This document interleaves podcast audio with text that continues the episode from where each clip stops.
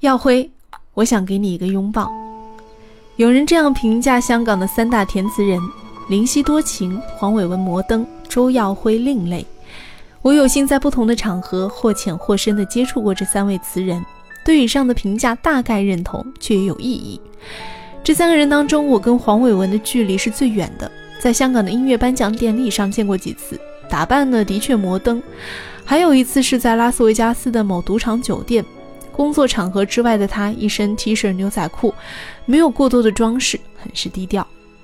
跟林夕的距离要比黄伟文近一些，除了听过他的几场讲座之外，还上过几堂他的填词课。段子手、套路深是他留给我的印象。记得有一节课之后啊，我走去跟林夕自我介绍，表明想专访他的意图，他当即写给我一个联络邮箱。殊不知，我们共同相识的好朋友早就已经把他的真实联络方式出卖给了我。我一看他写的地址，就知道他是搪塞的。当然，对陌生人，特别是媒体人，保持安全距离，这个做法无可厚非，也怪不得他。三个人当中呢，我自己觉得距离最近的是周耀辉，亲切温暖。在深谈了几个小时之后，真的很想给周耀辉一个大大的拥抱。是一切发生之后，仍旧轻的。就算将当时无情剪去，仍旧有一些思绪，最后仍旧变做桂花。和耀辉的缘分得从他写的书《纸上染了蓝》说起。当时我的编辑联络了周耀辉，几天之后来上我的节目，要做专访，自然得先做功课吧。知道他刚刚出了新书，我就跑去诚品书店想找来看看。一开始以为词人嘛，还是这么厉害的大家，大概是写了一本写词心得，或者是歌词背后的故事之类的书。一到成品，在音乐类书架上来来回回找了好几遍，无果。问店员之后，被带去了文学类书架区，附近零散着坐着一些翻阅的人，手里捧的都是纸上染了蓝。原来这是一本回忆母亲的书。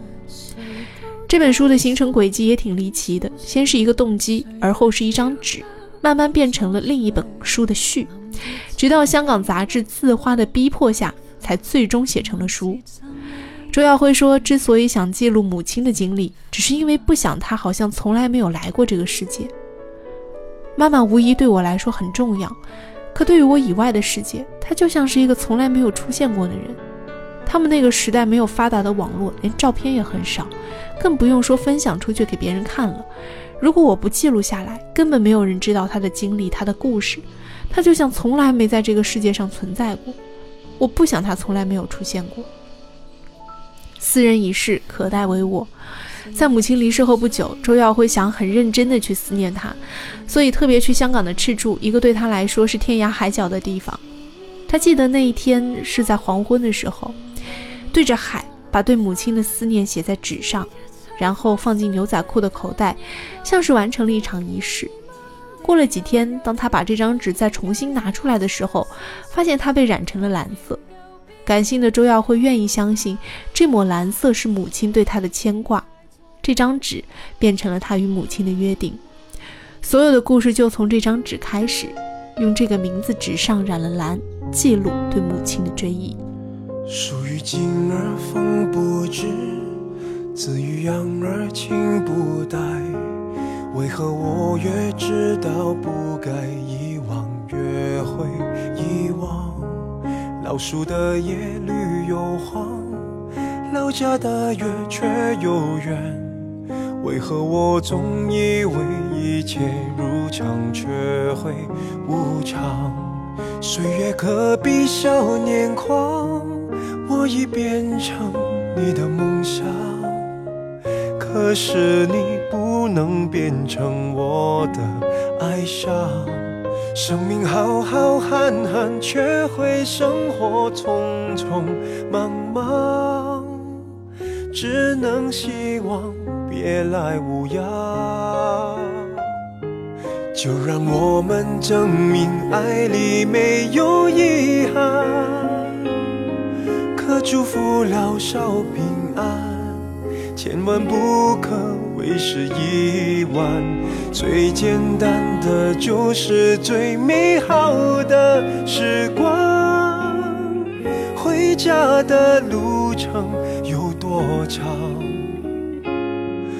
还要多少次一起尝米饭香？写自己的亲人，特别是已故的亲人，是一件很难的事情。每一次提笔，不免又一次深深地勾起过往的记忆。越是去想，就越是提醒自己，对方已经逝去，一遍遍承受想见却再也见不到的痛苦。人是很保护自己的动物，想写又不敢写。周耀辉直言自己不是很勤奋的人，都是别人找他写，他才写。香港的杂志《字花》邀请周耀辉写专栏的时候，他想或许这是一个好好写母亲的机会，于是跟杂志社提出想法。得到了对方的同意之后，以每两个月一篇的频率写了两年。每一次写，周耀辉都感觉离母亲很近，但两三天写完之后，就像又跟母亲做了一次道别。其实，周耀辉跟他母亲实际相处的时间并没有很长。一九九二年，因为不喜欢香港紧张的节奏，加上从小就对外面世界充满向往，以及致命的感情原因，让周耀辉选择离开香港，出走荷兰。试图说任何人、任何事都是一种虚荣，与我虚荣也许是我稍有把握的真实。周耀辉坦言，对母亲的回忆并不全然来自于母亲的真实相处，这些事是从和母亲一起住在香港的姐姐口中得知的。写书也好，写词也好，有的时候是半虚构的。对于周耀辉而言，这也许是他最有把握的虚构了。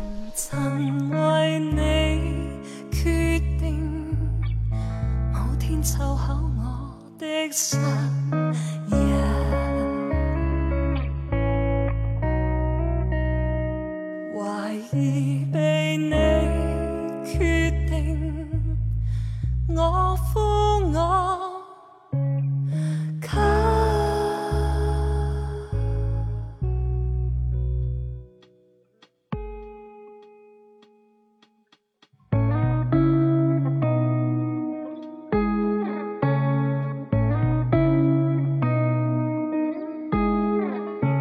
随着你画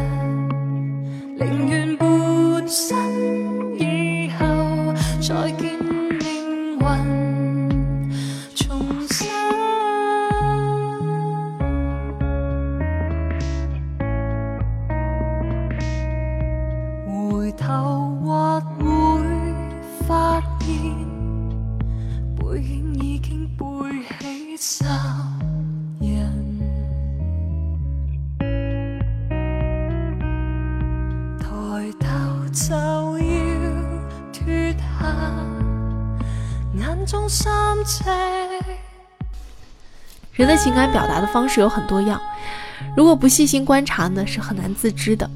在专访周耀辉的时候，我跟他分享了一次我的亲身经历。他分身在我姐姐结婚的时候。有一天，我突然收到姐姐的结婚请柬，尽管在那之前的几个月我就已经知道她快结婚了，但一直没怎么当回事，也不觉得她和我的关系跟过去会有什么样的改变。直到收到实实在在的请柬的那一刻，我崩溃了。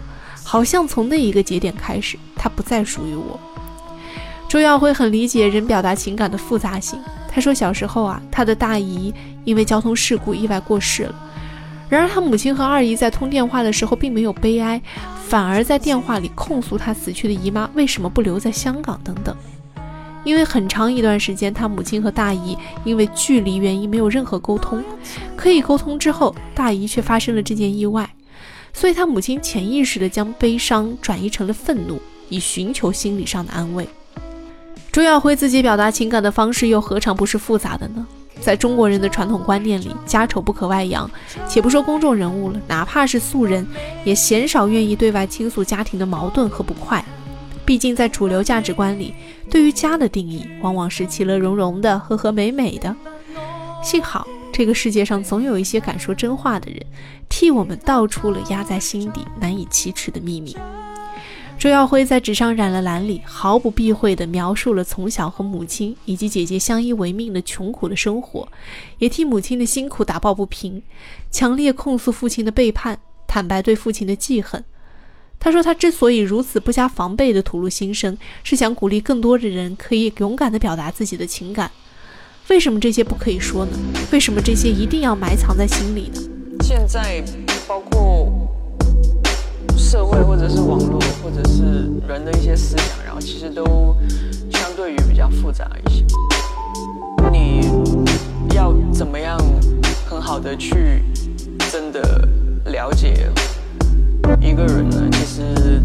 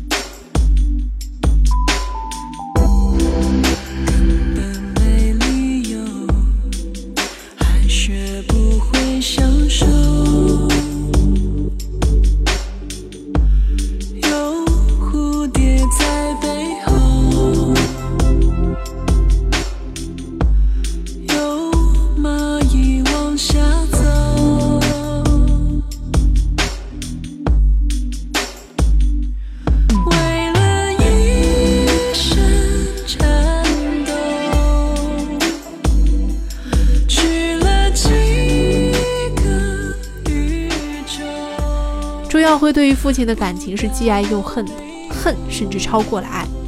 在他的印象里，父亲是不存在的。在他两岁的时候，父亲就去了另一个地方，和另一个女人组了另一个家庭。周耀辉对父亲其实没有任何印象。之所以恨，是因为在青少年时期，在他慢慢长大变成男人的过程里，他意识到男和女有了明显分别的时候，当渴求有父亲的陪伴和教导却没有的时候，他感到不知所措。现在他的父亲已经九十多岁了，他直言，哪怕是到现在啊，他都无法彻底放下心中的那股怒火。他和父亲之间究竟发生了哪些？为什么他情愿选择记恨而不是忘记呢？我没有爸爸，所以不知道别人是怎么跟他们的爸爸相处的。我只知道我没有，对我来说，没有就是我对我爸爸的回忆。我想有差不多经验的人都会知道，想不记恨是不可能的。虽然一个人不在你身边，但你知道他的存在，你知道他应该是一个跟你很亲密的人，然而现实却不是。我从来没有尝试去忘记他。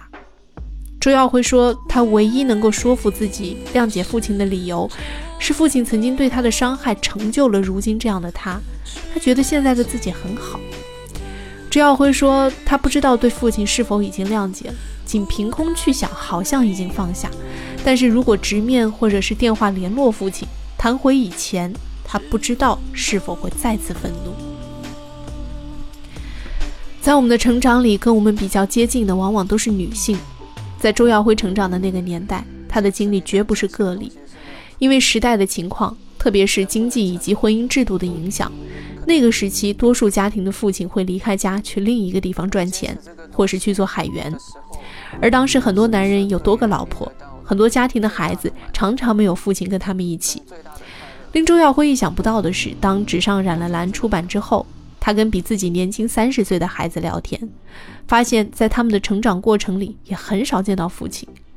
原来，父亲不在家是一种普遍现象，维系亲人的都是女人。在与耀辉的这次深谈之后，我总算可以理解为什么他写的词更倾向挖掘主流价值观以外的东西。即便是写情歌，情歌没有什么不好，但如果里面表达的都是差不多的爱情观，就有一点问题了。所以，如果有人找我写情歌，我不太愿意写主流的，例如一生一世的爱情观。孔子曰：“朝闻道，夕死可矣。”周耀辉认为，创作本来就应该是不断创新的，至少要让自己能够从中获得乐趣。即便是写爱和情，周耀辉也喜欢跟自己玩游戏。他常常思考：难道这个世界只能男爱女，女爱男吗？其他非主流的情感难道不存在吗？答案当然是否定的。既然你们很少写，那我来写。我问过耀辉一个问题：阿姆斯特丹跟香港哪个对你来说更有家的感觉？